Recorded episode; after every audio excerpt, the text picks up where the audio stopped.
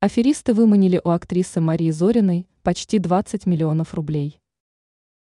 Актриса Московского художественного театра имени Антона Павловича Чехова Мария Зорина стала жертвой мошенников.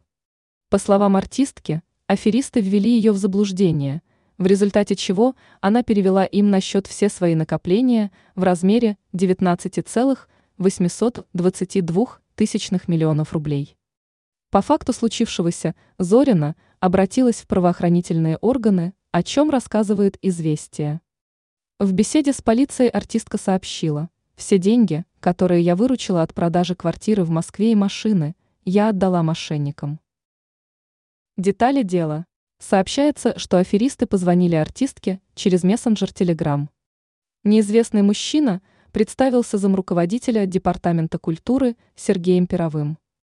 Звонивший заявил, что банковский счет Зориной находится под угрозой взлома, после чего порекомендовал ей перевести все свои денежные средства на другой счет. Следуя указаниям мошенников, актриса осуществила трансфер своих денег на счет мошенников. В настоящий момент сотрудники правоохранительных органов осуществляют расследование данного инцидента.